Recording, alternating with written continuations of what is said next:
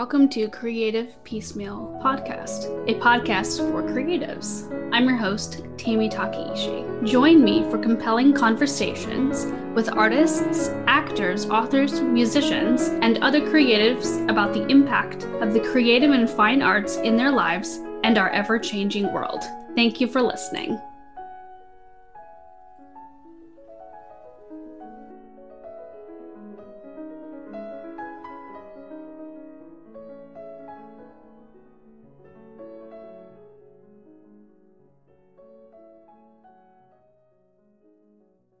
Welcome to another episode of Creative Peacemeal Podcast. We are celebrating music here in the month of March, and I'm so very excited to have composer and shakuhachi soloist Shawn Head. Shawn Head has an active career as a shakuhachi soloist, along with being a composer and educator. He studied at the prestigious Cleveland Institute of Music and became the youngest non Japanese shakuhachi master at 23. Head emphasizes the possibilities and coherence between Eastern and Western ideas, mixing the aesthetics and sensibilities of Japanese music with a Western musical framework. In 2019, he received the distinct honor of becoming an OSS Tai Shogun for his work in traditional Japanese music. He has toured worldwide and collaborated with various artists, including members of the Houston Symphony, Susanna Campbell of Show So Duo, and the Westheimer String Quartet. Head currently performs on eight flutes specifically crafted for him by revered flute maker Yozan Hikichi. As a person with Japanese heritage myself, I'm especially excited and honored to have Shawn Head on the show. And I must admit, your music and your interest in the Japanese culture has made me appreciate my own culture and background more and become more interested in learning more about, you know, my family and that side of my history. Because growing up in the US, it's not really something I learned as much as I wanted to. So I feel like I'm making up for lost time. Like every time I watch your videos or share them with my father or look at your posts and listen to your music, I feel like I'm reconnecting with that part of myself. And also, it's been a really nice way to reconnect with my father. So thank you for that. I appreciate that. Thank you so much for having me first off, and um, thank you so much for that those kind words. I think that is a probably the nicest compliment I've ever received. That this idea of not only just connecting with your your heritage, but the fact that you get to connect with your father more and create relationships. I think that's the essence of shakuhachi and the essence of music in general is to bring us together and make us closer. So thank you so much for that. That, that was uh, really moving. Thank you. Oh, you're welcome. Well, thank you. Like I said, it's it's just been so nice to be able to connect with with my dad that way. So, and then, you know, being able to suddenly talk about um, his life in Japan. So it makes me want to go visit Japan even more. And you recently settled there. So how how is how is it? How's the weather? Um, well, we just have a, we have a nice heat wave happening right now, and of course we're recording this earlier uh, than than the actual post date but it is uh, it was recently really really cold. And so and we live in an, uh, a house that's over 100 years old. So insulation is not yet a thing in, in old japanese homes. So the mornings are very cold and uh, you know you really feel the seasons as they say but i bet it's totally worth it for all that beautiful scenery yes i have a we have a private japanese garden uh, in front of our house. And uh, this house that we live in is actually our, our great grandfathers uh, who built it in an early Taisho. Oh, that's fantastic. And what a wonderful way to um, keep it in the family and connect with your the heritage there of of your new family there. Oh yes, and it's it's so much fun, and they're they're really excited that we're putting all the work into. It's it's not easy and it's not cheap, but uh, fixing the old home up and doing all the work is is really rewarding at the end of the day. Excellent. Well, thanks for telling us a little bit about your home. Um, one of the first questions I always ask the musicians is who or what inspired you to become a musician.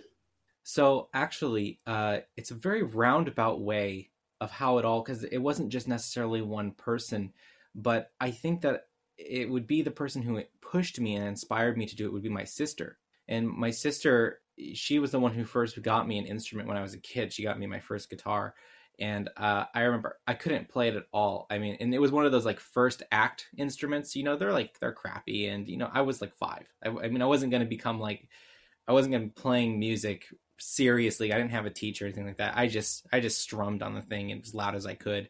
And uh but yeah, she she would keep pushing me um later on in life to actually take formal lessons and learn how to play like actual rock songs. Um, and she really inspired me to want to become like a really good rock musician. So my first song actually was the Blitzkrieg Bop by the Ramones, and like I will be honest, once I was able to play that, I thought I was the coolest kid ever. Like there was no equivalent to anybody at my age or any age for that matter because I could play the Blitzkrieg Bop. It is such a good song, and it's just three chords, and it's not even full chords. They're all gotta love chords. those power just chords, right? Par- just parallel fifths everywhere. So obviously, after guitar, you moved on to other yes. instruments. How did you decide on shakuhachi and pr- prior to that, you know, violin and things like when that? I was in elementary school, it was a requirement to do an instrument um, or choir, and I definitely didn't want to do choir because I didn't like the choir teacher. And uh, so I started up with the viola, and viola was an on and off thing. And I chose it because no one else chose it. And I was like, well, if no one else can show it, I want to be different. I want to be edgy. And so I chose the instrument, and then it would be something that I was on and off for years, where I would play it and stop and play it and stop and play it and stop. Um, but I had a teacher who uh, his name is uh, is TJ Hall, and he still works at the high school too, at Franklin High School in um, uh, Franklin, Wisconsin. And he was just my inspiration for wanting to get into classical music and also wanting to compose as well. Uh, he he himself is a composer and a wonderful Irish fiddle player. Uh, so he also does, you know, world music, and I mean, he was just kind of like the embodiment of like, oh yeah, like this is the kind of person I want to be. A really great teacher, a really great performer, a really great composer, and just a really good guy. Uh, and from there, I met um, members of Milwaukee Symphony, and I was inspired to just compose my own music and go to college and do that. When I was in college, I had an injury in my lower back, just uh, cartilage. Is basically I was playing way too much, and I was playing with really bad technique, on, especially on my lower back. And so I'd have my my hips pushed forward, and it was putting all the pressure um, right up on my on my lower spine. And from there i just i couldn't play anymore. I couldn't play without like absolute pain. So i had to stop doing the viola and i decided that i wanted to go to a conservatory. I wanted to be more in the conservatory environment. I wasn't good enough as a violist to make it in that area anyway. So i thought you know i'll just do composition. That's more than enough for me well ended up that that wasn't true. Uh, i really started to feel lonely and i wanted to you know i wanted to play music with other people and i wanted to have that that connection with the audience member and just connection with people in general because the composer is usually locked in a room with a with four walls and a door that has no window on it and you just sit at the piano and you just write write write write but you're always by yourself. And as in as a, such a as a person who just loves to be around other people loves to talk i like going to like you know i love having small parties at my house that just doesn't work for me which is ironic because i pick an instrument that the most of the music is all solo music but I'm still able to go and be on stage and communicate with my audience members. So that finding that shakuhachi um, when I was traveling in Asia, that was the moment where I was like, you know, this could be my outlet in to to make music.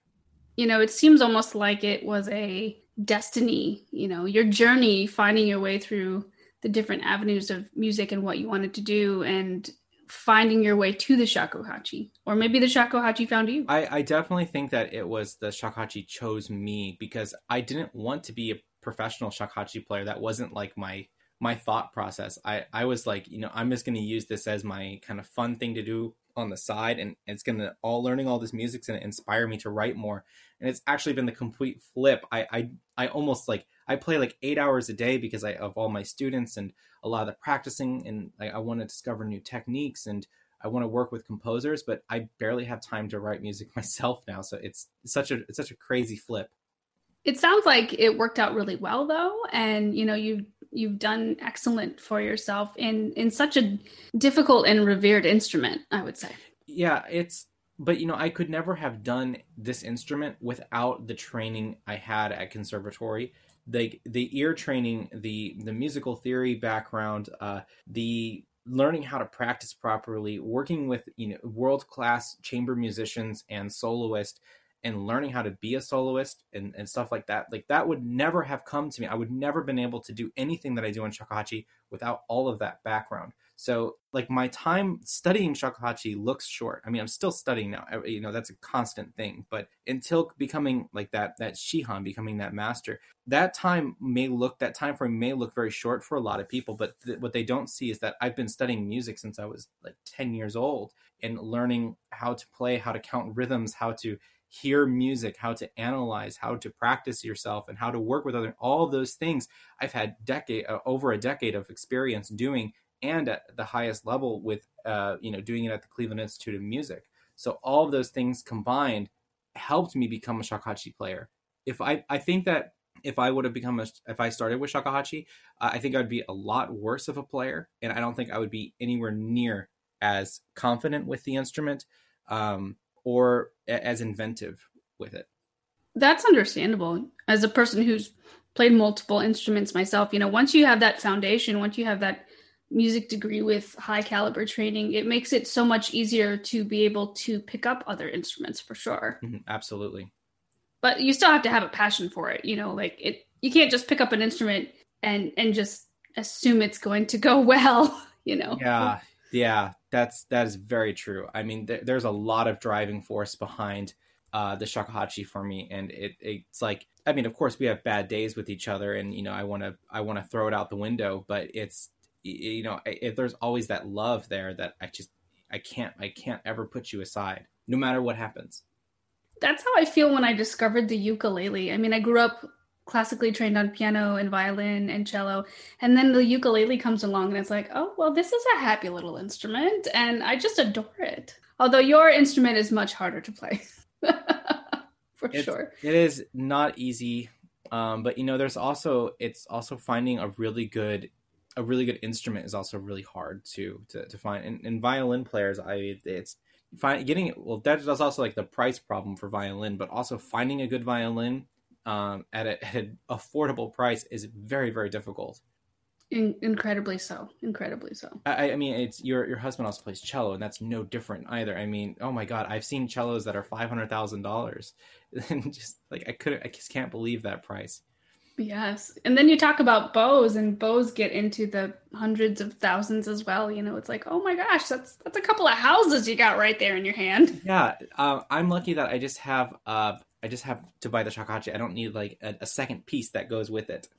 So speaking of instruments, are there any other instruments that you would love to play? Like if you if you had all the time in the world, would you love to play and learn? Oh, that's such a good question. And I think that I would love to learn how to play the biwa. So the biwa is a four-stringed lute-like instrument, and it has like these super high bridges on them where you can bend the note down up like a whole step, and sometimes even up a minor third uh, and they use it uh, for uh, a lot of music called like uh, Heikyoku, which is like music from the Heian period, and it's it's so it's so cool. It's just and like there's singing involved with it. It, it I love everything about it, and um, yeah, it's so it's such such a cool instrument. Is it in any way related to the erhu? No, there's no bow. It actually uses a really large plectrum and, oh, and so like okay, you there's so there's multiple different types um, of uh, of biwa, and um, so there's like uh, samatsu biwa. I think I hope I'm getting that right. The, the pronunci- pronunciation. I messed this up. I, I did a video about uh, introduction of biwa, and I messed up one of the the types of it. But there's a specific type that has to do more with like the epics of samurai, and like tells their story.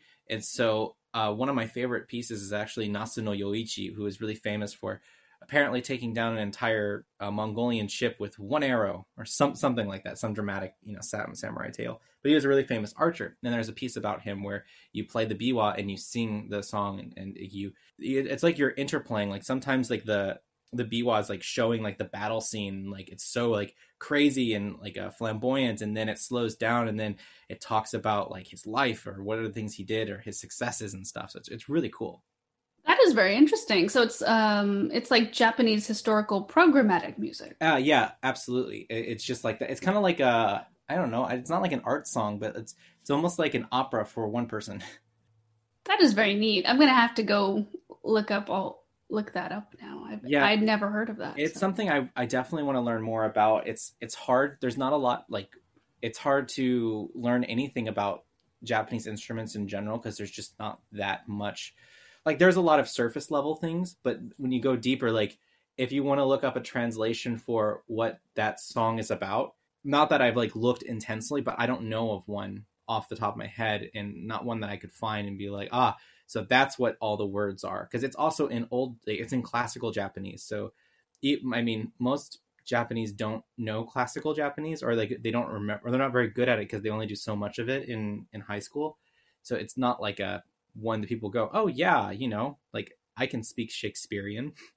It is so interesting how that ling- how language evolves too. Yeah, it's it's very very interesting actually because when you look at Japanese language in like the Edo period, it's completely different. Like it, it looks like a different language.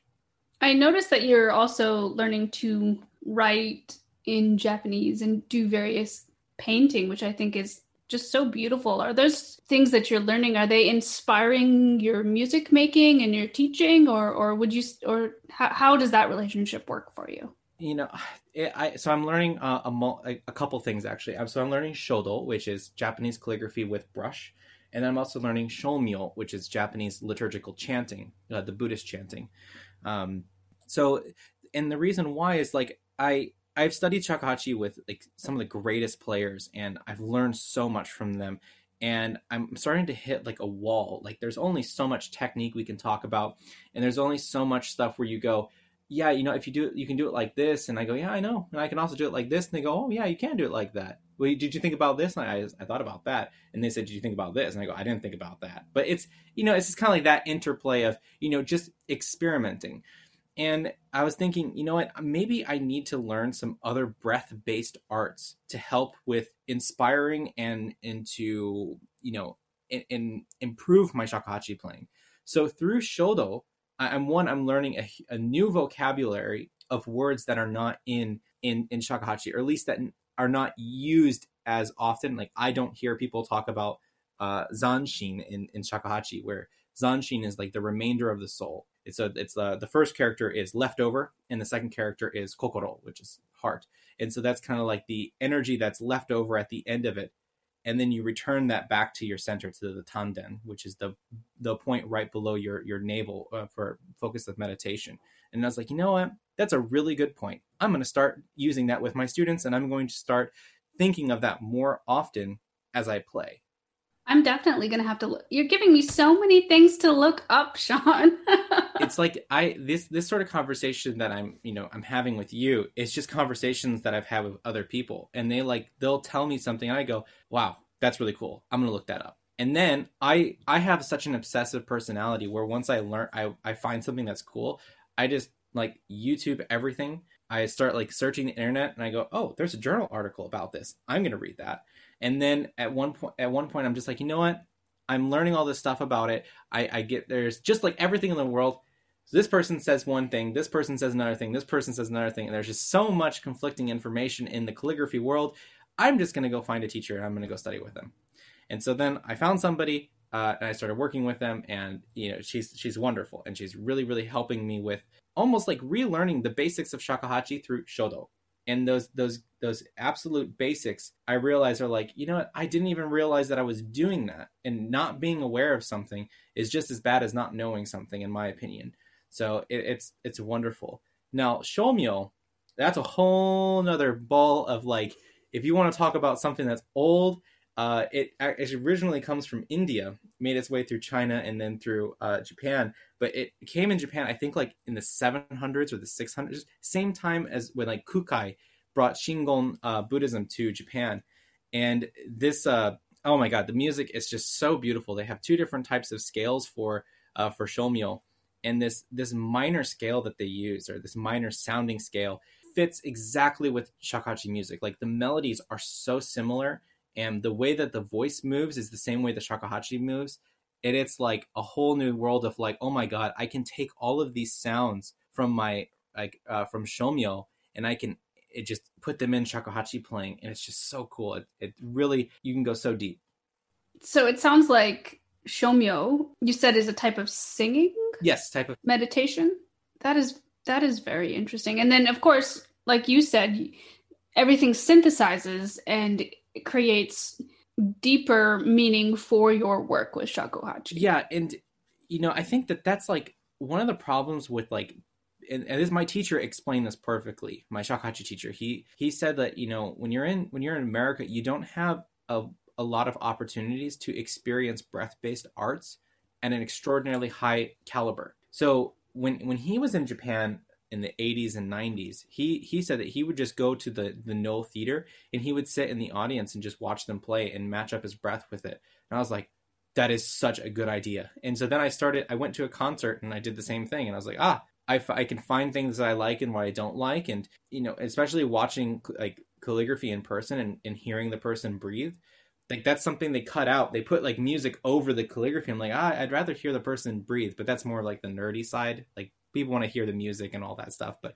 for me, I want to hear that person breathe because I want to match my breath with them and see how they're doing it to kind of go deeper. But almost all the almost all of the arts, and I would actually say all of the arts in Japan are breath based. So no matter what I go to see, whether it's tea, whether it's kabuki, whether it's you know anything, aikido, or uh, sword trainings or whatever. That all has to do with the breath.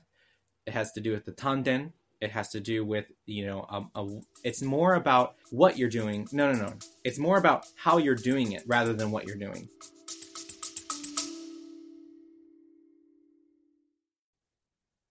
If you've been feeling burned out, stressed, overwhelmed, or exhausted, the resources and courses at the Self Care Institute are here to support you. The Self Care Institute was founded by Dr. Ami Kunimura and provides support for individuals and organizations with burnout prevention, burnout recovery, and stress management. I've personally taken a few of these courses and found them to be super helpful both professionally and personally. The care you give yourself matters just as much as the care you give to others. But if self care is difficult for you, you're not alone. And the Self Care Institute is here to support your well being, resilience, and sense of fulfillment at work and at home. For more information, visit selfcareinstitute.com or go to the show notes and click on the link. I can see that. I can see that. Um, you know, at least from what I know, most Asian cultures, you know, there's so much intent, you know, focus on the intent of the action and the intent of the product being created like well and you know having a, a really strong purpose of that. It, it's interesting because i think that part of that statement is is really right and then there's another part of it that's wrong which is that focus part like the focus on it. My my shodo teacher says why like stop thinking so much about it. Like don't don't try to make the brush move. Move with the brush which means that everything has to be natural. And if you focus on it and you try to do it it's it, it becomes unnatural. So you know my like she's super strict. You know my first lesson with her we did one line for an hour. Just wow. just one line. And if you're like well that's just ridiculous. How hard is it to draw a line? Very hard. And and i'll tell you why. Is because when you don't do it properly the ink is actually it's not as dark. And so they call that fukai like deep. And so when you do it poorly the ink is actually lighter. It's like they're it's like it, it, it's so it's so strange. And i can't tell you why it's that way other than the fact that it's just like it's well i'll tell you what my teacher says. You are connecting with the universe and using the the energy of the gods. All right i'll take that. I mean if i can write with the, the energy of the gods sign me up. But when you do it right and when you don't think about anything and you just allow it to be like when does the line end? I don't know. When it ends. And you just have this feeling like right there.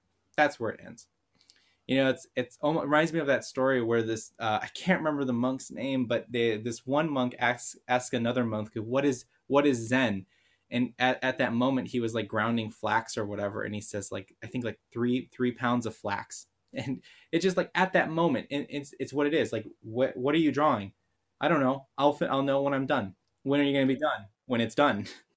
I feel like that that relates so well to cre- the creative art field because when you're composing music or you're writing a poem you know or you're writing a song for a friend or, or what what have you and you're making a painting you know there's like you get this feeling within yourself where you know when something is finished. Ah uh, yeah. But you know everybody's process is really different. Um I, I was always much more of a through composer and i do a lot of things like that. Even like with shakuhachis i, I don't try to like there's my planning process of you know i play through something and i go uh that didn't work. I need to find something else and, and then try again. And then uh that didn't work either. Then try again. Oh maybe and, and whatever. But you know it's like I, i'm reminded of a story that one of my other composition teachers told me about um, john Corigliano where like he would write out full diagrams and colors and, and colors and pictures and lines and everything of, of his piece of what it would look like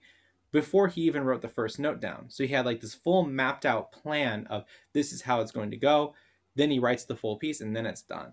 Where as like for somebody like somebody else, they would just sit down and they just go, all right, here's the beginning.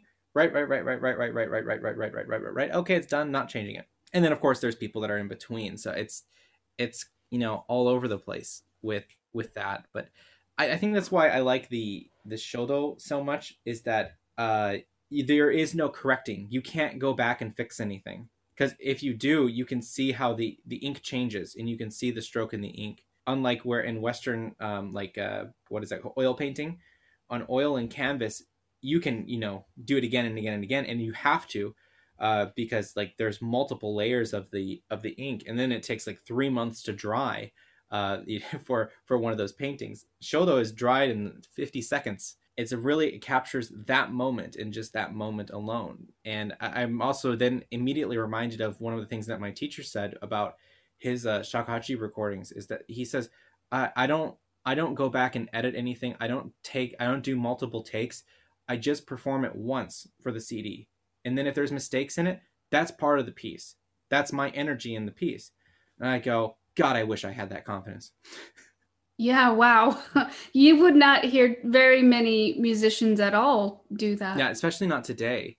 But I mean like there's a back in the day when you when you would hear um like the great piano like the great pianist I think was it Richter uh or, or Horowitz like plays wrong notes but the phrase is so immaculate. Why would you delete that? Why would you try to redo it? The, did you hear the phrase? You hear how beautiful that music was? Keep it. Mm-hmm it, it's very similar like in music therapy when we're when we're doing music whether it's recreating music or composing music. It's not about the performance it's not about the mistakes it's about the act of music making and the healing and the journey that you're going on. And you're not thinking about you're going to edit this out later because it's not about that. You know it's about the journey of making the music and doing the music. So that reminds me a lot of what you were talking about that story about of the the musician who just does the one take because it's true. It's your energy and what's happening in that moment. My uh, my good friend, uh, uh, who's a wonderful violinist and educator, he told me a story about this uh, this young kid who was uh, back in like the '60s, who was this uh, violin virtuosi, like one of the best who had ever ever lived, and it, it died very young too and um, they uh, they were he was doing a recording of uh, Tchaikovsky's violin concerto, and in the in the piece he had one note that was off, just one note that was a little bit off, and the recording engineer said, "I can fix that." And when he tried to fix it, the tape caught on fire and everything was destroyed. And then oh, no. apparently died the the next week or something like that. So it's like also like don't mess with it. Like don't mess with things that you know uh, and then, actually, interestingly enough, I told that story to a um, another Japanese mu- uh, musician friend of mine, uh, Kyle Abbott, who I just helped uh, do a CD with him.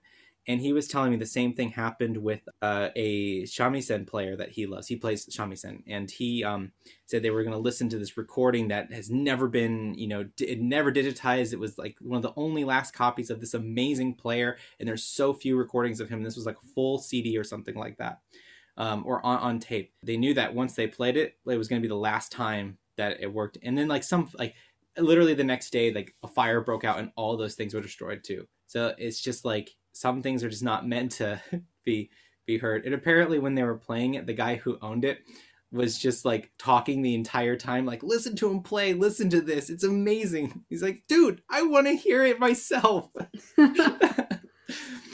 wow that is that is amazing that is amazing some sort of energy in the world, right? Yeah, absolutely. And uh, God, must have been an amazing, amazing track too. Definitely.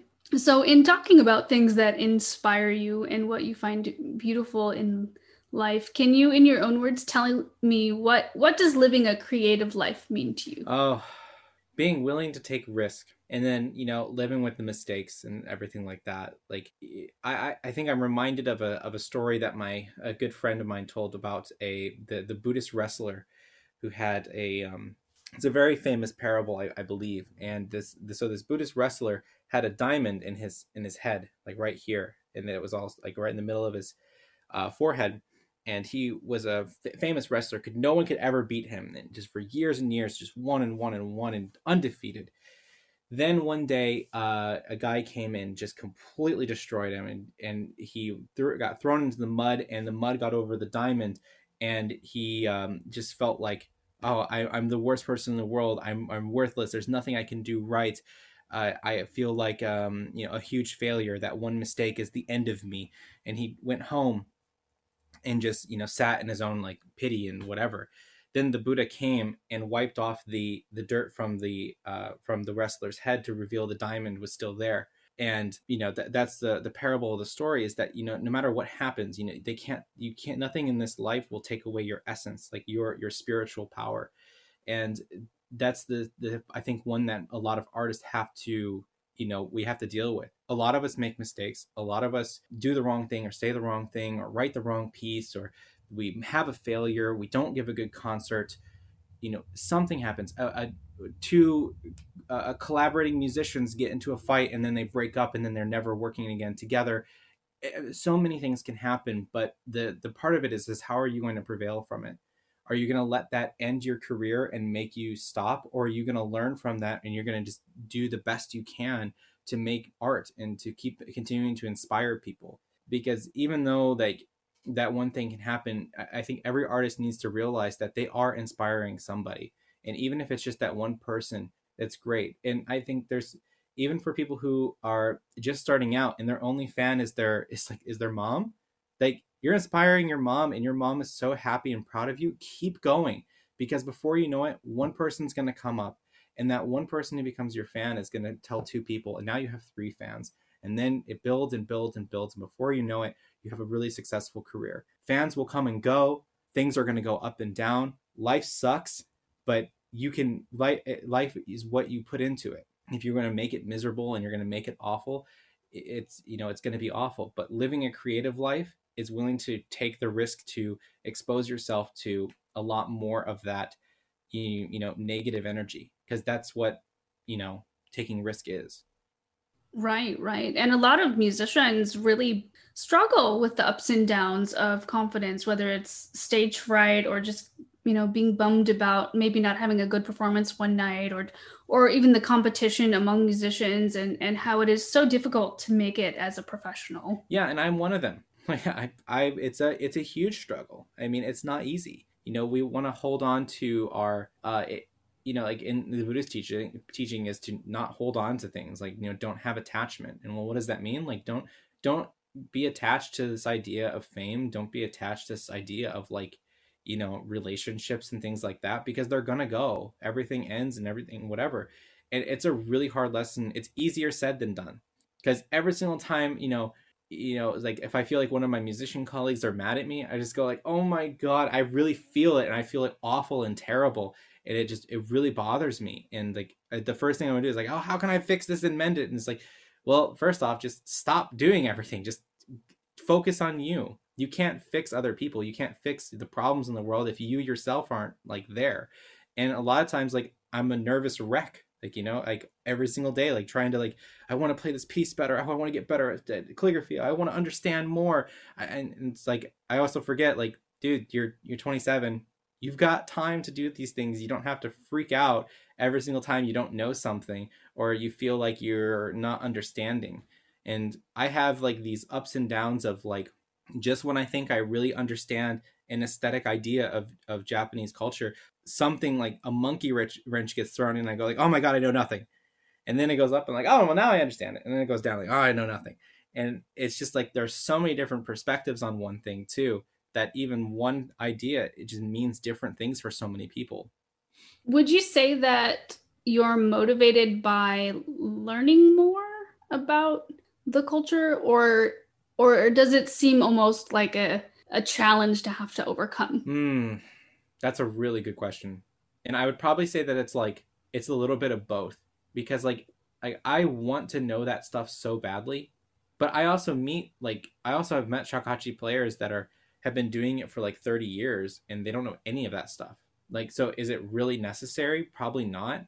But like part of like my my craziness like the the inner creative artist just like i just have to know whether it, it's like i don't know. That one's it's such a difficult question. I mean that could be like 10 hours of talk. I could write a book about that is because okay even taking for shodo for example i want to know how people do like how they start their kihitsu kihitsu is the beginning start of of a, of a stroke. There are so many different ways of thought about them everybody will tell you that this what one way is right and the other way is wrong. So who's actually right? Hmm. whatever works for you. Okay so now let's bring it back to shakuhachi okay so the piece that's on my stand right now is called uh Ryobo all right so i i can look up 10 different performances of this. Every single one's going to be different. Every single one of those people is a grandmaster. Which one's right well so the, well, the real answer is it depends. It depends on like how you want to look at it. And what i would say is whichever one works for you. And what I'm actually finding out now is none of them work for me. And I just want to come up with my own. Like I don't, I don't care like how you know they play it in this sect or in that sect or if this person's out of the out of the sectarian way of playing and they just do it their own well that's it works great for them. But it's not what works great for me and I think that's what my shodo teacher also embodies is you know she she now like in her 80s she's like I don't even paint characters anymore I don't even do I don't even do like calligraphy as an art like that. I I do things beyond that. I, I don't even want to I don't need a character to express it. I, I have to go beyond that. And I understand that. And so so for me, maybe I look at, at Ryobo and I go, you know what? I don't even need half of this piece. I only need the first two lines and the last two lines to express what I actually want to express. So then I've created my own version of Ryobo that's not, you know, whatever or I maybe I use half the piece or 75% of the piece and I just say I don't need to repeat these like some of these things. I'm just going to take out this entire section of music because it's meaningless to me. And I'm going to replace it with uh with an improvisation instead. Or maybe I'll just do an improvisation based off Ryobo and I'll be even more happy because I can actually express what I want to express. So I think that part is the hardest because especially in like in, in Japanese culture, there's it's such a way of doing things that's so important. Like keeping the tradition of how things were done previously is really important but that's not that's not me though that's not my spirit and and there's a lot of other shakuhachi very famous players who were like that too and they they played outside of the the schools and they just did things the way that they wanted to do because it uh it didn't fulfill what they wanted to say and so i find myself in that sort of category where it's like i don't really care if it's not what's traditional if that sounds not traditional, what I'm taking a traditional piece and I'm updating it to making it fit my needs, which is I have something I want to say. People might ask, well, what are you trying to say? I don't know. I'll let you know once I've said it. And I feel like that's really a core of art. It's taking the tools, taking the resources, and then creating something that's pure and true to you, the person as an artist, and what you want to say. Yeah. Just like when someone writes a book. They take all the words of the lang- their language they want to write in and they write something new. It's not like they're copying off of anyone else. They're just writing something new using the same tools. You know, you're taking shakuhachi and you're taking maybe these pieces and maybe you're doing variations and improvisations and you're still being true to it, but you're also being true to yourself by creating something new. But I can completely understand, you know, like it's it's a journey and it's a it, it really is you know i can't sum it up much more than that you know yeah well also you know what what i'm also thinking about now is that like i could listen back to this podcast that we're creating like 15 years from now and be like wow i absolutely knew nothing. I was a complete idiot then. Who thinks like that? Or i could look back and be like wow, i wish I, I i wish i could return to that be more like that or you know anything. But it's like i i always wondered about like uh I've had I've seen so many musicians who are just so certain about and I'm talking like older musicians and younger musicians, they're so certain about how they do things and the way that they do things. And uh, like I've heard recordings where they they play the same way for 30 years, and I go like, how do they know like that's the way they want to express it? Like how did they find that? Or maybe that maybe that is like maybe that is bad or something like that. Maybe it's not the right way. But like for for me, like I'm just like constantly like, what am I doing? I don't even know what I'm trying to say and then sometimes like I'll get a really good performance of something and I go, how did I do that? Like I don't even know what happened. Like it's like outer body experience. I played it and then the piece was over and I was like, huh, I guess that was okay. I listened back and I go, whoa, that was interesting. How did I do that? I don't remember doing anything. And I think it's the same thing with like composition too. Like I don't remember how I wrote a really good piece. And then it stresses me out because I'm like, oh, I want to write that piece again. And that never works. And anytime I ever want to recreate a performance, oh my God, it's like the worst thing ever. Oh, yeah. So, you know, oh my God, I have a tragic story. Tragic. It was a, uh, I had one of my students here for, he was doing um, Shugyo with me. He came here and did a bread and breakfast and was studying shakuhachi. And, uh, you know, we are playing shakuhachi five hours, you know, a day. And then we go walk around and come back and play some more. And at, at dinner on the last night, I was, I felt inspired to just play him a piece and so I played him a piece called Daha, which means the beating waves. And I I have told this story now to like I think like 10 different people because I'm still very upset about it. And I played this piece Daha and it was by far the most amazing performance of Daha I've ever done and I felt afterwards I was like I'm the shit. That was so good. Then I was like I cannot wait to record this piece tomorrow. It's to be the best thing I've ever done. Not even close. Not even half of what it was. And then I, I asked my student, I was like, okay, listen to my performance of Daha on, on YouTube. And do you remember the one on uh, that I gave you at the dinner one night? He goes, the one at dinner was so much better. Doesn't even compare to this. And it's just like that moment in history. It's just a memory. It's just the memory of that, like um, one of one amazing moment. But it was that's what what I think that I did there was I just let it all go. I just took the energy that was at that moment. You know, we had a long day of shakuhachi playing. We were in really high spirits. We had really good sushi you know a couple nice bottles of sake and everything was just set perfectly there's no cameras there's no mics there's just myself my wife and my student play the piece incredible performance and that's it the moment's done moment's over and that that being recreated will never happen and trying to recreate that is just a waste of time i know you say it's a tragedy but i think i think you could categorize it as as a triumph because by not being able to recreate it again, it makes it all the more special. Yes, I think the reason why it's a tragedy for me is it's not recorded, and I want to listen to it again. and yeah, so there's that sort of thing. But also, I get that too, where now it's just a memory, and what's it's kind of special because only three people get to share it: myself, my wife, and my student. Mm-hmm. Very exclusive. It's it's a very exclusive club. Uh, but what's interesting that you brought up about how you want to listen to a recording of it is would you want to possibly spoil such a special memory? Me? Yes. other other people no. But it's it's part of the craziness because it's like I want to like analyze it and just figure out like what did I do that time? And I and I do that I, I think that's probably one of my downfalls as a shakuhachi player is in one of my blind spots is that I worry too much about the times that I made a good note and I don't like I need to take that lesson from my teacher where he says that moment when I make a bad note that's part of the piece that's me I'd be like, God, I just do do that. Like when the note just goes flub, is be like, yes, that was great. I, I sense that you're a perfectionist. Uh, just a little bit. Is that come just a tad? Just a tad. just just a smidge. I'll tell you where I'm not a perfectionist though is when I when I write in English and like when I write things out. I think an, any editor that looks at my English writing would just be like, please go back to school. Please go back to school and write. And remember all those red marks? Those aren't good. Those bad. well, did you write the bio on your own website? Because I thought it was very good. No, I did not. Oh, okay. I hired somebody.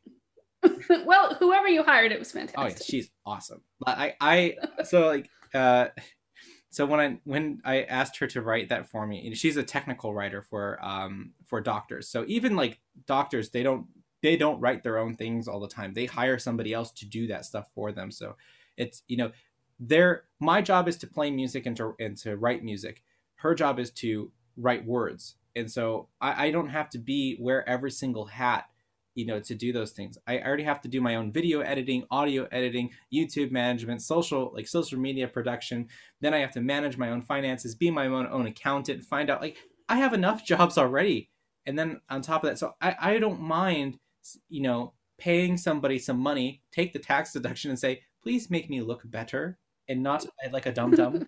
so her process was okay. You're gonna write a bio for me, and you're gonna you're gonna tell me everything you want, and I want you to write about yourself as as egotistically as possible, so I know everything you can do, and then I'm going to make you look better with doing this. I'm going to turn it around, and I will write it, and uh, and it will be great. And then she did, and I'm like, wow, that is really good. oh, she's a very good writer. And It and is. um yeah, I've I've I did that. I've actually done that a lot before. Where and I remember actually I did that for one of my concert programs where I wanted somebody to write all of the um the notes about my piece. Where like okay, I told them about it. Like I would talk to the the writer and say this is what the piece is about, and then they would say oh okay. They took notes and then they'd write it and they'd say okay how is this and I go okay ah that's correct that's right but I don't like this word and we'd work on it and change it but like writing is an art in itself and you know that's that's a whole nother thing that i'm not so good i'm a much better speaker than i am a writer you are an eloquent speaker and very and a very interesting storyteller as well. i I, like think. stories Me and too. i that's another thing part of that what inspires my shakuhachi playing is sometimes i do have a narrative structure in pieces where i have like characters in mind and they have names and they go to places. Where are they going? What's the grass like there? How is the sun? Is it hot or is it even there? Is it a cloudy day? How's the wind? What's the temperature outside? And that affects all of the things for shakuhachi because i can make a cold note with a shimmery glassy sound of the sun on the water or i can make a warm note that's like that's overly humid and it's just kind of like dragging your feet to try to, to get to the next place without like you know pouring sweat and i want that experience to be in the note As a person who's listened to some of your recordings, I I feel like I can feel that. I feel like I can Im- imagine that myself. Like you do a very very good job. oh thank you thank you very much Do you have a favorite piece of all time to play on shakuhachi, or is it just sort of depend on your mood? you know i used to hate this answer because every time somebody gave me an answer i'd be like such a cop out man it's the piece i'm working on at any given moment i hate that answer i even it makes me sick that i even said that But if it's true, like i feel less I- feel less of a musician. Like that was such an easy answer. It's like, dude, come on, man, you can do better than that. But it's the answer's no. I just I just like what I'm working on. It's what I'm focusing on. I don't I don't think about like everything else. I, I will say that the the piece that I I really work on a lot is called Honshirabe, and it's it's one of the first pieces that you learn um in in like for traditional Japanese music tradition in in my school like in my studio in my teacher's studio. It was one of the first pieces that in his book about uh, traditional music. And when i was when i first started shakuhachi it was the first piece that i learned too and it's interesting because reading like i like reading cd liner notes too about it's a great place to get information about uh, history of different Mhm. pieces uh, and also i found out a really bad place to get information about pieces too because there's a lot of stuff that's right and there's a lot of stuff that's really wrong and i wish i would have known that before um, but the the piece that this one it's said to be about 400 years old and it comes from the hamamatsu region, region of japan which is uh, in shizuoka which is just down the street from me actually just like through i think three or four hours uh, by train the, the the thing is that they said that the the wandering monks the komuso of japan would play this piece every single day like that was a daily practice piece kind of like Bach. as like I yeah, kind of like Bach, right? Um, and I um I, I would go I go around to different temples and locations and shrines and I do shugyo, which is aesthetic training. You know, you wear you wear kimono, you wear your your um you know your proper shoes and tabi and you know the full thing. You bring your shakuhachi with you, and as you're going to different places, you play shakuhachi. And now there's there's pieces that are designed for certain things and whatever, but there's no like set rule of how to do shugyo or anyways it's you you create your own and not like we have writings of how komuso these monks did the shugyo anyways or at least i haven't seen it and um so i use that piece i use that piece and like i'll go to a place and i'll just play honshirabe and then i'll walk 15 minutes hike up a small mountain and then get to the next shrine and I'll play honshirabe and then i'll go to another place and then play honshirabe and then by the end like i've played you know 50 honshirabes that day for five hours and I played it differently every single time. And then sometimes I'm like, wow, I added something because I was just so exhausted and couldn't think. Or like uh, at that time, I completely skipped a line. And and this is interesting of like how the piece transforms or how I do different things that you know weren't there before, and it gives me ideas for you know for music. Or one thing I I noticed that when you walk and you play flute, you get this you get this bounce and so like and my my my friend who i do this shugyo with he was saying like yeah i, I think it would be really interesting if you added that bounce in your piece like if you played a piece that was about takuhatsu about begging and you're walking you have the bounce you should add that bounce in the piece and i was like oh my god that's a really good idea so in these pieces that don't have bounce written in them but they're pieces that are begging pieces, I added it. And I was like, wow, that really changes it a lot. And I kind of like it. And then it kind of like became to love to now where I do it too much. so, but it's a, it, it's just like that kind of experiment of, of doing it. I would say that Hon Shirabe would probably be that piece of like my favorite because I've discovered so much in it and it continues to teach me. And music seems to have that that effect on us as musicians, you know, it could be the simplest piece in the world and you will always learn something. Mm, yes. I can't remember which musician said it, but I think I'll, I'll have to look it up because I'm terribly curious. But there's this uh, string player, I think, that said he plays he plays something different every time, you know, and why wouldn't he? I don't know. I have to look it up because it's it reminded me of what you were saying. You know, your interpretation's different you know, maybe because it's the end of the day versus the beginning of the day when you were like hopped up on coffee or something and, and you know maybe you took yeah. the tempo a little quicker at the beginning of the day and then the tempo slowed as the day wore on you know or maybe your hand got tired and sounded different but it's all part of the message part of the energy of that piece in that moment and you in that moment very honest revelation or your or your hands get really really cold because we we went out um, doing shugyo in negative four degrees Celsius, and so it's like you know twenty degrees or something like that. It was really cold, and we hiked up a mountain. And when we got to the top of the mountain, like your body's not cold because you're moving, and like you know hiking for four hours straight, you know you the blood gets moving and you you stay warm. But when you get to the top of the mountain and then you realize that there's a cold icy wind that hits your face, that changes the piece where it's like, all right, I'm gonna play this really fast so I can get out of here. It's cold Yes. Does that affect your flute?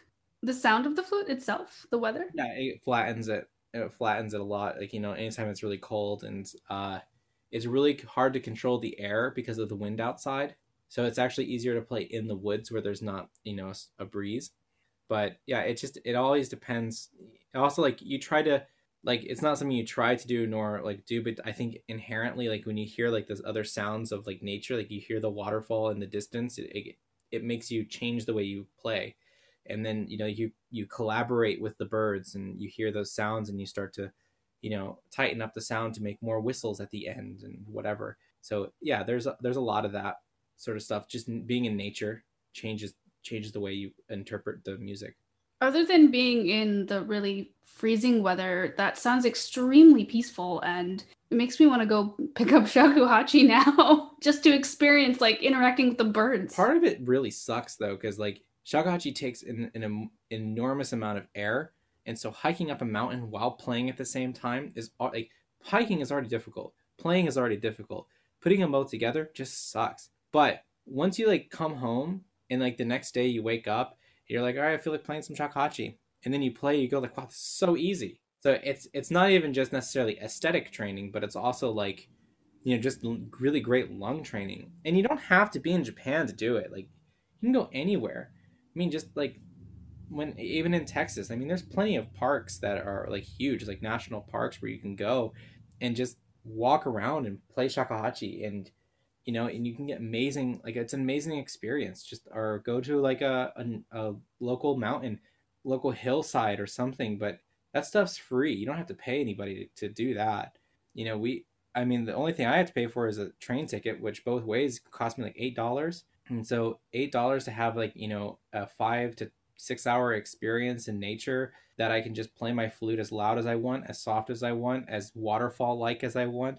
I mean, I I'd take that any day. Mm, that sounds so peaceful and almost transcending to an extent. I'll let you know when I transcend. You're getting there. Yeah, maybe, maybe, next week, week, right? Maybe in maybe in 10 minutes. I don't know. We're going to take a quick break and when we come back more with shakuhachi player Shawn Head. If you enjoy my podcast Creative Peacemeal, then check out Musicians Dish. Freelance musicians Robin Anderson and Audra Sergel are longtime pals, work wives, music teachers, recording artists, church musicians, directors, advocates, and now podcasters. Their bi monthly conversations casually examine the ins and outs of being modern music entrepreneurs with multiple earning streams. Sometimes these conversations devolve into the gutter, Other times, they're truly uplifting. Every episode is a dish. Listen in for epic gig stories, ways they did and didn't survive 2020, not a great year for musicians or most people, as it turns out, how they handle performance anxiety and maneuver the healthcare system, how they get paid, and the worst jobs they've taken for $100 or less, including some adjunct work. Every episode of Musician's Dish is a deep dive for your ear holes, curse words guaranteed. New episodes every other Monday. Listen and subscribe on Apple Podcasts, Spotify, Anchor FM, or wherever you like to tune in. And we are back with shakuhachi player and composer Hi. Shawn Head. Welcome back to the show. here. So um, we're gonna keep going with some more questions, and I've been curious to know since you are in Japan, how has the current situation affected your creative process and your music making? Um, I would say that in terms of like you know actually creating stuff, um, not so much. But the the inspiration that I get for playing with, for playing in front of people, that of course is just completely gone. Um, there, it, there's not a lot of. I have my first concert scheduled for um, March twentieth, and if all goes well, that will stay on. But you know, all of Japan is still is back into a state of emergency, which means that a lot of places are just closed down, and it's really sad to see. We were actually at uh, Hozanji yesterday, and it's a it's on a mountainside where we were doing shugyo, and we were I was looking at all the coffee shops and all the like you know hotels and things, and everything's closed. And I was just like, God, that's so mottainai. Like you know how like how like just like awful that is. Things are just sitting there and not being utilized and stuff like that. And it's the same thing with all the like musicians though. Like all these musicians have this amazing gift that they could be sharing with everybody and share and like you know there's so many great artists in the world and they could be you know out in public and in person playing for people and inspiring and that's just not there so i feel like i feel very down about that um and i try to do things like you know that's why i've uploaded so much to youtube this past year is just you know doing like a, a performance every single day having a video because the people just don't have that anymore. And you know it's not like youtube makes a lot of money. Like i think if people knew how much i made this year uh, um, on youtube they'd be like oh like so you're basically doing it for free. And so my my youtube uh, summary this year is like from jan or sorry from november to now is a whopping $20 in advertisement money. So and that's like that's thousands upon thousands of views and just really nothing. You know it's it's not about that. It's just about you know giving people you know inspiration to hopefully do their own art. And what i've noticed is i've actually noticed other people starting to upload more of their own performances which is just so great. Like youtube and all the like venmo and all the other or vimeo are all these uh, uh, outlets for you know getting videos as a, as a way that we can at least express our art somehow. So trying to find ways but you know when you're looking at a screen and you play a piece and you finish and there's no clap you just see a bunch of text pop up and or maybe a couple heart reacts or something like that it's just not the same as you know looking into the person's eye and seeing that like oh i really enjoyed that or yeah next piece please. Yeah, there's definitely an energy and a give and take from playing live or even conversely hearing a piece live or a band or an artist live that is lost in translation, so to speak, via recording. But at least we have these capabilities. You know, people are still able to share their music and people are still being able to be inspired by it. It's just, it just looks different. It feels different. You know, it's, it's a whole nother medium. Absolutely. I I do I do wish that like you know we could do I did go to a concert um three days ago and was it three days ago or two days ago? Well it doesn't matter. Um and you know it, the there was very very very few people there. You know I would probably say there was probably 20 and the audience. Like the hall could actually fit like 250 to 300 people. So you know tenth of capacity. And it's just the energy is different. You know people just don't feel like people don't want to clap loud. They don't want to like say anything. They're everybody's really quiet. And it's not like that's not just like a japanese thing. It's just like people just don't want like the corona corona corona corona. It's all they're thinking about the entire time.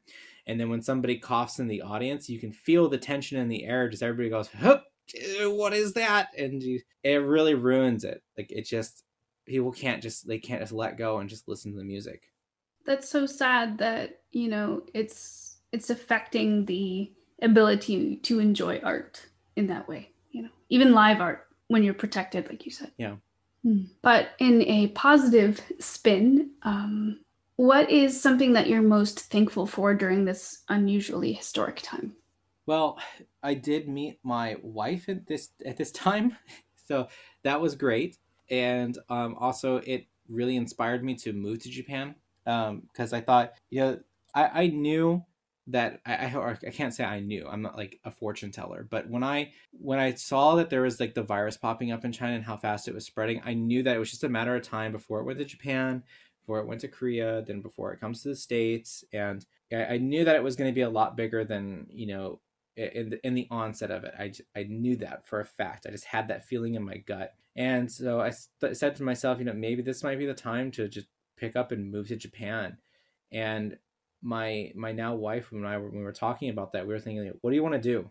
Because if um if we don't if we don't act fast, you know, one we're probably not going to be able to see each other again because we're we're going to the traveling between countries is just impossible. Um, or in we we can try to stay in America, but getting a visa for America, you have to go back to Japan, and they're not going to let you fly fly back here. Or you know, so what what's, what is it going to be?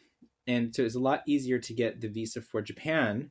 So he said, all right, well, let's just do Japan. It makes sense for me to be there anyways. It's always somewhere I wanted to live.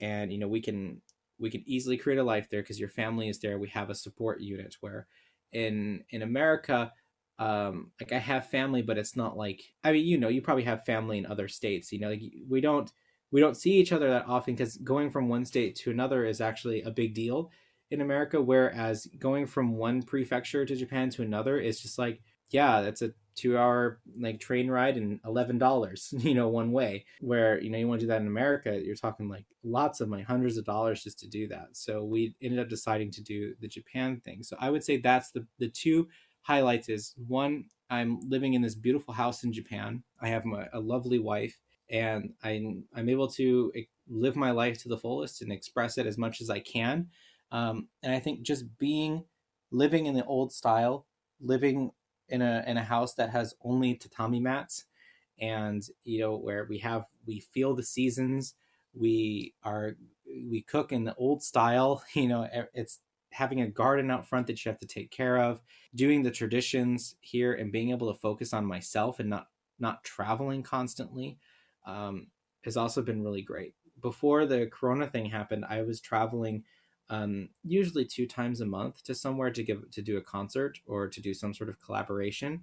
Um, in February and March alone of, of last year, I think I did seven seven different concerts in seven different states. And uh, January, I did I was out in California doing collaborations and you know do, doing video making, and I was in other places. Uh, so yeah, it's it's uh it was a really hectic lifestyle to be traveling like that and eating out all the time is really not good for your body i found. It sounds like you really came away with a lot of really positive things you know and congratulations on moving and all those wonderful new life experiences that you get to have now and it's I, oh well it's great to not live out of a, a suitcase. Let me tell you that's there uh, when i was um doing my first like sort of mini tour i would say um, I went to Japan and then I came back and I did some concerts in America and it was about three months long, and I was so sick of living out of a suitcase because I would I would go back to my house, but I'd only be there for two days and then I'd leave again. And like, it's not like I'm complaining, like, oh my gosh, I have work and I'm playing music for a living. How awful is that? No, it's just, it's just like everything has its downside. And that was the one thing that really sucked was just always out of a suitcase and you know, like I just want to hang my clothes up and just being able to walk into the closet and grab it, not have to dig through a suitcase and repack it constantly. And uh, sleeping in your own bed is is actually became like something that was awesome. I remember when it was time for like, hey, let's go on vacation. Be like, yeah, where are we gonna go in Houston? I, I want to stay in Houston and, and, do something here for for vacation. I don't want to travel anywhere. And I can only imagine that it that it's very very taxing on musicians, traveling musicians, and and I don't I don't know how how those people do it. I guess you just really have to you really have to love the art, and there's so many sacrifices.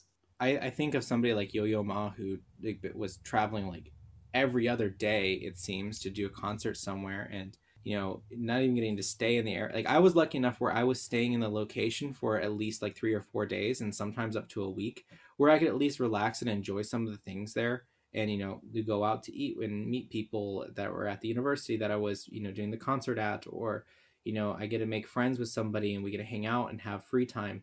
But someone like that, you know, they're just constantly on the move from one interview to the next interview to the concert. And so I'm glad like I didn't do that sort of thing um, but I would say I've spent a lot of time waiting in airports.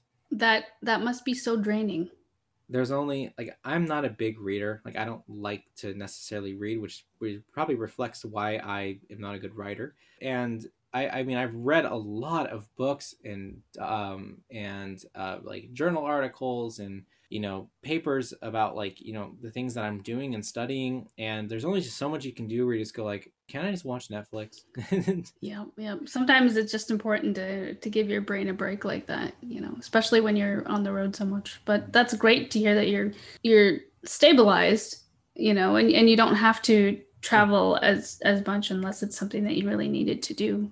Do you think in the future would you continue to do touring? Like once it's safe to travel would you would you consider that? Um yeah i, I definitely want to but i'm gonna try to stick more on the um like on the asian side of things. I, i'd like to go to taiwan china korea and you know maybe pacific islands and do more concerts there.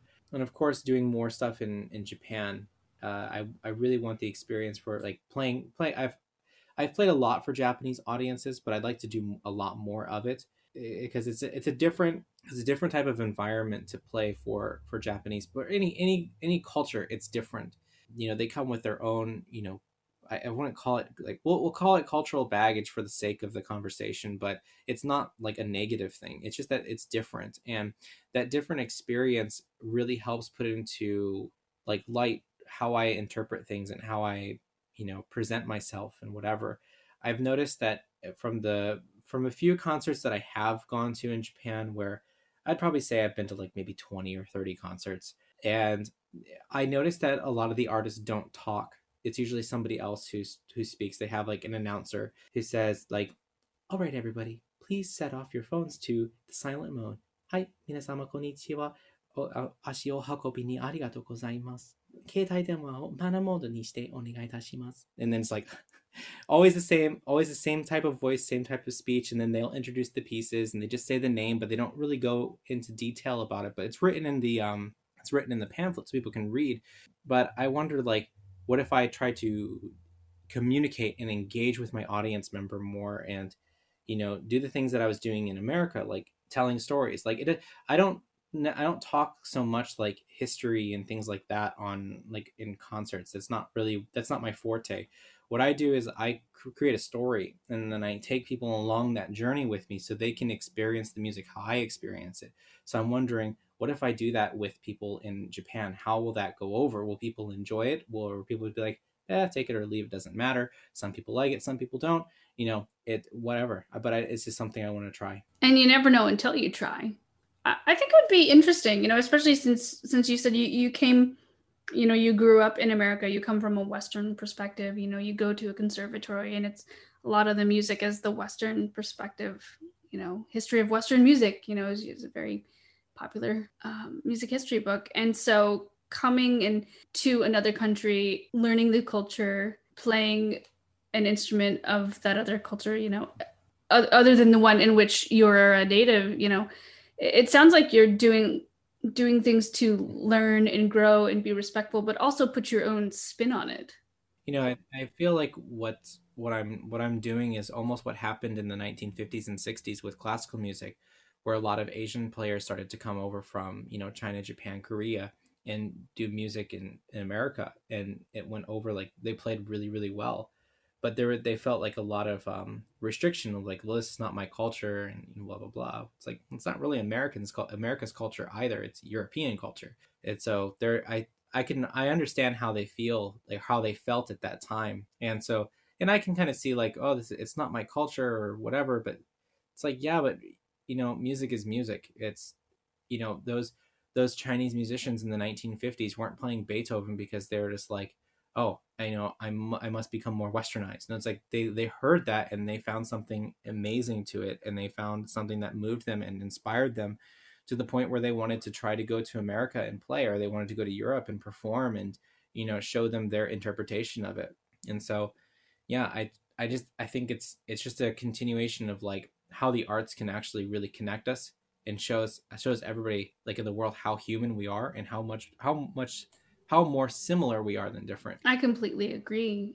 You know, and like you said, music is music, and and this could be applied to any of the creative arts. Really, you know, it's it's about making something and sharing it and experiencing it and bringing people together. And you know, you were talking about how people from the Chinese musicians coming over playing Beethoven. For me, I remember taking this world music class in college and I really connected with klezmer music.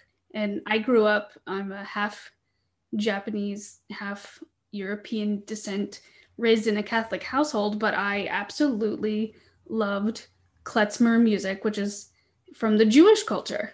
And, and for some reason, I connected with that kind of music. And I also connected with Celtic music. You know, I, I don't think I have a, a lick of Irish in me at all. Um, you know, and it, it's just about what you connect with, what speaks to you. And it doesn't necessarily matter if it's from your native culture or even ethnicity. It's really about the art and, and it, that it touches you. Yeah. And, and that's what shakuhachi has always been for me. I, I just, there's no word, there's no action, there's no nothing that can describe like why it's just the other, yeah, the other thing too is just like, why is this the instrument that I'm good at? You know, it's like why why did this why was this the passion? Why was this the thing? Like I I could have just kept doing viola and violin. I could just try to find a way to make my, you know, heal the injury and you know do like uh like training and exercises. But why was I so readily willing to just say ah well you know viola is viola and whatever that that part of my life's over. Let's go to composition. You know, it's all that. It's like there's more meaning behind it, and yeah, it I I love it. I just love it so much, and I, I think it, you feel the same way about like the things that you're doing. Like you just find this passion and driving force. And you know, I, I remember when people said there, it's like, you want to do a what? It's like I want to become a shakuhachi player, and I think I want to do this as a career. And they go, good luck. Thank you. and I'll tell you, I mean, the beginning was awful. I mean, when I when I first started uh, in the professional world, I, I, actually I worked four jobs. I worked as a high school orchestra director. I was a violin private teacher. I was doing concerts and with orchestras, playing as a violinist and a violist, and uh, then on the side, uh, I was doing shakuhachi. And I, di- I barely had any concerts. I didn't have like I was just like an absolute nobody. And there's like, what's a shakuhachi? Like, and why do I care? And I had to make that case for them. And so some people some people knew it, and some people have like heard of other players in the states and whatever. Like and it's it's floated around, but it was it was a really hard sell, and it took a lot of work. And it was I think you know working with composers was probably like my my saving grace is just playing really hard music and just whatever they wrote. Just I said just write whatever you want, I'll play it, and just building relationship with those people and you know just being sincere, just loving the instrument, and just playing as much as I could then before I knew it, I didn't have to uh, teach the high school job anymore. I could just do private lessons, and I had more concerts coming in, and I could write music again. And then um, I I was really reluctant about taking shakuhachi students. That was something I was like, oh, I don't want to do that. I was so scared because I was just like, oh my god, I, I don't feel like I know anything. I, what am I gonna teach them? And then I just finally bro- broke down. Somebody, some my first student I went up to Minnesota and I gave a concert, and he was like, "Just, I would love to take lessons with you, please. We could, please. I would love to take lessons. I'm very serious. I've always wanted to do this. I've been practicing and playing. I've been on and off with shakuhachi for ten years with different students, and I just the way that you you talk about shakuhachi, I just I jive with that. I I want to learn that." And I go, "I don't even know what I'm doing, but uh, okay." and then I'm but I'm so glad that I did that because the teaching the shakuhachi and that has made uh, all the difference. About it's made me such a better player, and it's made me such a better person. And I love my studio. I love my studio, and I love all of my students so much. We meet every single week, like the entire studio body. We all get on Skype and we do a master class. We we listen to music together. We talk shakuhachi. We just do our insights. You know, it's just it's really like a family, and that's it's so I, I've really been able to just carve out this entire thing where I don't just play shakuhachi. I don't just, you know, work with, you know, a, a maker and, you know, sell instruments. I don't just teach. I don't just do master. I do I do as much as I can with it. I want to get every single part of it from the training in the mountains to waking up on Thursday morning to teach a student. And even though you came to shakuhachi later in your musical life, you know, you've you've found your passion. Well, you know, some people they don't like I every time I, I feel like I I feel like I'm falling behind or I feel like I'm late on something. Um, I remember that there's there used to be this thing on Facebook where they said like time is relative, and then they would give all these famous people like like Whoopi Goldberg didn't make her first big appearance until like in her 40s or something like that, or this this actor didn't have a big break, or this musician didn't sell their first CD since they were 50. And then I, I realized at that point it's like, well, you know what? When if I feel like the like something is not moving forward, that just means it's not my time yet, and I have to wait. It will be there, and if I don't want to rush it, don't want to push it, it's just let it happen um naturally and organically and so just doing the things I want, not feeling the pressure to have to do anything. And I, that's, I guess, another thing that Corona has really helped with is that I have to be a lot more patient be, pay, because that's, I'm very patient with my students. I'm very patient with many things in life, but what I'm not patient with is myself. I always, I'm demanding of like, why aren't you good at this yet? Like, get better. Why aren't you playing at this level? Why can't you uh, like do this piece? Why can't you understand these two concepts? Why aren't you able to do this? and it's just that constant like beating down of just like bro lift up man go outside and go look at the flowers for a second and then come back and play it and just let it be but and that's me talking now and telling myself that but again easier said than done because when i'm in the heat of battle working with the shakuhachi sometimes i don't feel like we're we're working together sometimes i feel like we're at each other's throats trying to you know do different things and that's just you know experience communication error between me and the instrument I was talking a, a, few weeks back with Dr. Jennifer Higdon, another composer, Pulitzer Prize winning composer, and she famously was a late bloomer, you know, not starting her musical education until she was 18. And then, of course, she just blossomed. But I think just like with you finding the shakuhachi later in life, it comes down to persistence, it comes down to a passion. Like it, it is what you're meant to do. And sure you may like beat yourself up about certain things sometimes and you may have a bad well quote unquote bad practice session but it, it's about um, you know it's it's just the important thing is you found you found your passion and you know time's gonna pass anyway you know and just do what you gotta do you know i think the biggest thing is it's like it's and this is like my big thing about being a teacher is that like is what i'm teaching like right and like what is right because I, I wondered that too. Like when I was like teaching Mozart, I'm like, I don't know if this is right. Like what, what does it even mean? Like I hear these recordings, and you know, another person will say, "Oh, that's that's how we used to play it in the '70s." I'm like, what does that mean? It means how we played.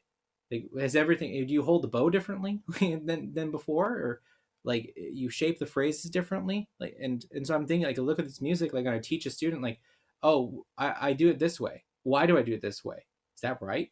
What is right? I mean, and at some point, like what I'm noticing more and more, like as daily comes as as the days pass and as I play shakuhachi more, the more and more I don't care what right is because what I view right as is did I express myself? Did what was I what was I thinking about or what was I not thinking about or how did I feel at that moment? Did I take the energy that was around me at that moment and did I express it properly?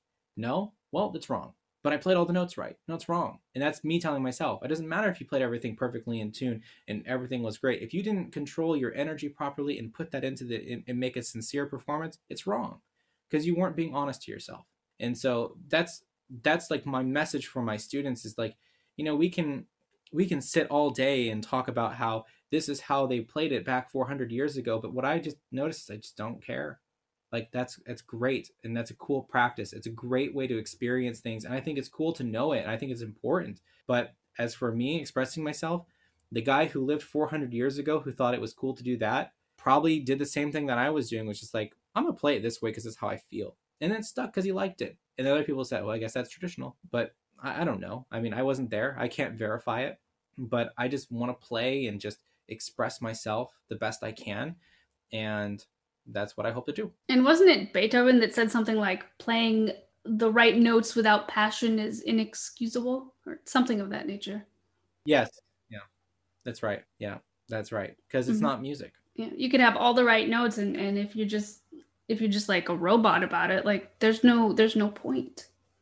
And I have to, I just I have to thank my teacher, Michael Chikuzen Gould. Is just he's been like that that driving force of just energy and inspiration you know and he he always has the right quote he always has the right words and he's a he's a true pedagogue and just a brilliant teacher and i i i got so much from him and i still you know meet with him often just to talk and and uh, it's always enlightening and one of the things that we've recently been talking about and i think he's mentioned to me like four or five times now is that one of his teachers like one of the greatest shakuhachi players that ever lived um, uh, katsuya yokoyama one thing that he used to say my teacher has now said this to me I think probably like 15 times.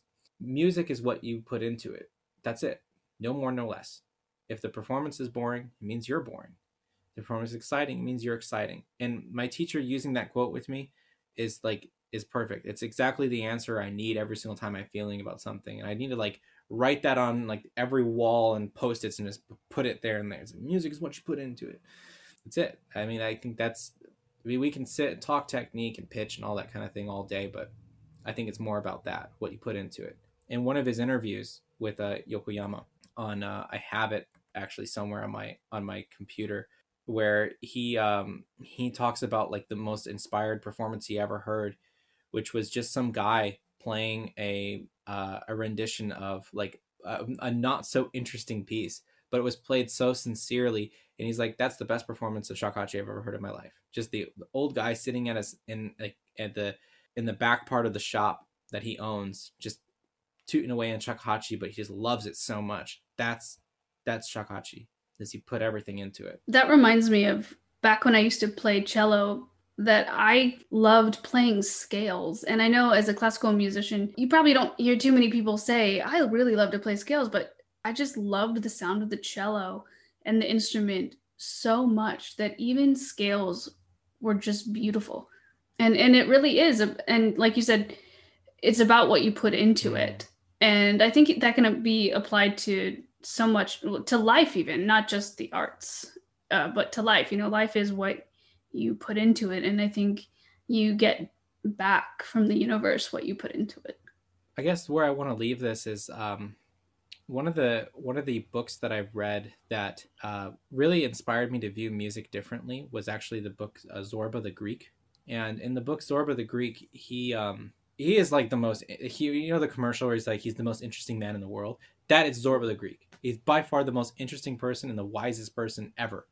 It's it's fascinating to to read that book. Mm-hmm. But he plays an instrument called the sirtaki, I think it's called. It's been a while since I've read it, but he like he doesn't have any like the guy doesn't have any money, but the way he talk like he's, he's just a wandering like coal miner and something like something like that but he's this free spirit guy and when he talks about playing the music that's that's it like it's everything in there it's just the realities of life human existence love freedom questions that are unanswered that have maybe they don't have an answer but the i think like the thing that what inspires me the most about oh it's the santuri. That's what it is. Santuri is the instrument he plays. But it, i think here's the the thing about zorba is that he accepts the world as it is both natural and, and human world. And he, the way he talks about how like like how he learned the instrument and learning to play it and what it's like to him it's it's so cool. It's that passion and like like true passion and love for something that you get to experience when reading the book. So for those who have never read that book i would say you know read zorba the greek. It is one of and also the language is is victorian english it's very colorful and you know it's so moving. And i i want to be like i want i bet zorba the greek's music if you when you listen to it hits you right to the soul like you know it's a punch to the gut with a warm hug. It's everything that you need in in a, in a performance. And I, that's what i want to be like that when i play music. I want to be like zorba the greek. And i think that's a fantastic sentiment to end on. Um, but before we go, do you have any web resources or book resources to recommend to someone interested in starting to learn the shakuhachi? Uh, yes. So I, I have my own channel on YouTube, um, but there's there's a lot of channels on online, and there's a lot of people's websites uh, that you can go to that are um, really great resources for learning about the shakuhachi. So my personal channel is Renzo Flutes on YouTube. Um, and then, um, gosh, where to start with with those sort of resources? I mean, that that's when I'd have to like compile a list of of people. Uh, the first, uh, that's a hard answer. Yeah, there's so many. There's too many, and the in, in the scholarly scholarly research world, it's it's much different. And I'm not a part of that world, but there there's a lot of resources online that you could dig into for the rest of your life when it comes to that. But as just starting with shakuhachi and you're wanting to learn how to play, I would say just take to YouTube, type in shakuhachi, and just listen. Sounds good. And can you tell me again where can readers connect to you via social media? Uh, so I have my Facebook page, which is Shawn Head's Music, and then also uh, on YouTube they can reach reach me there through comments and on the uh, community board. Excellent. Well, Shawn, thank you so much for joining on Creative Peacemeal Podcast. This was definitely a very special special episode, I think, for me personally, because of you know the topics that we discussed and you know the cultural the cultural aspects of that. And it has been an absolute delight having you on the show. Well, thank you so much. It was really a pleasure to be here and um, you know work out my ideas and try to figure out what I'm doing. But I, I just I just love I love being here and uh, you know I keep up the great work with all the interviews. I, I love everything you're doing as well.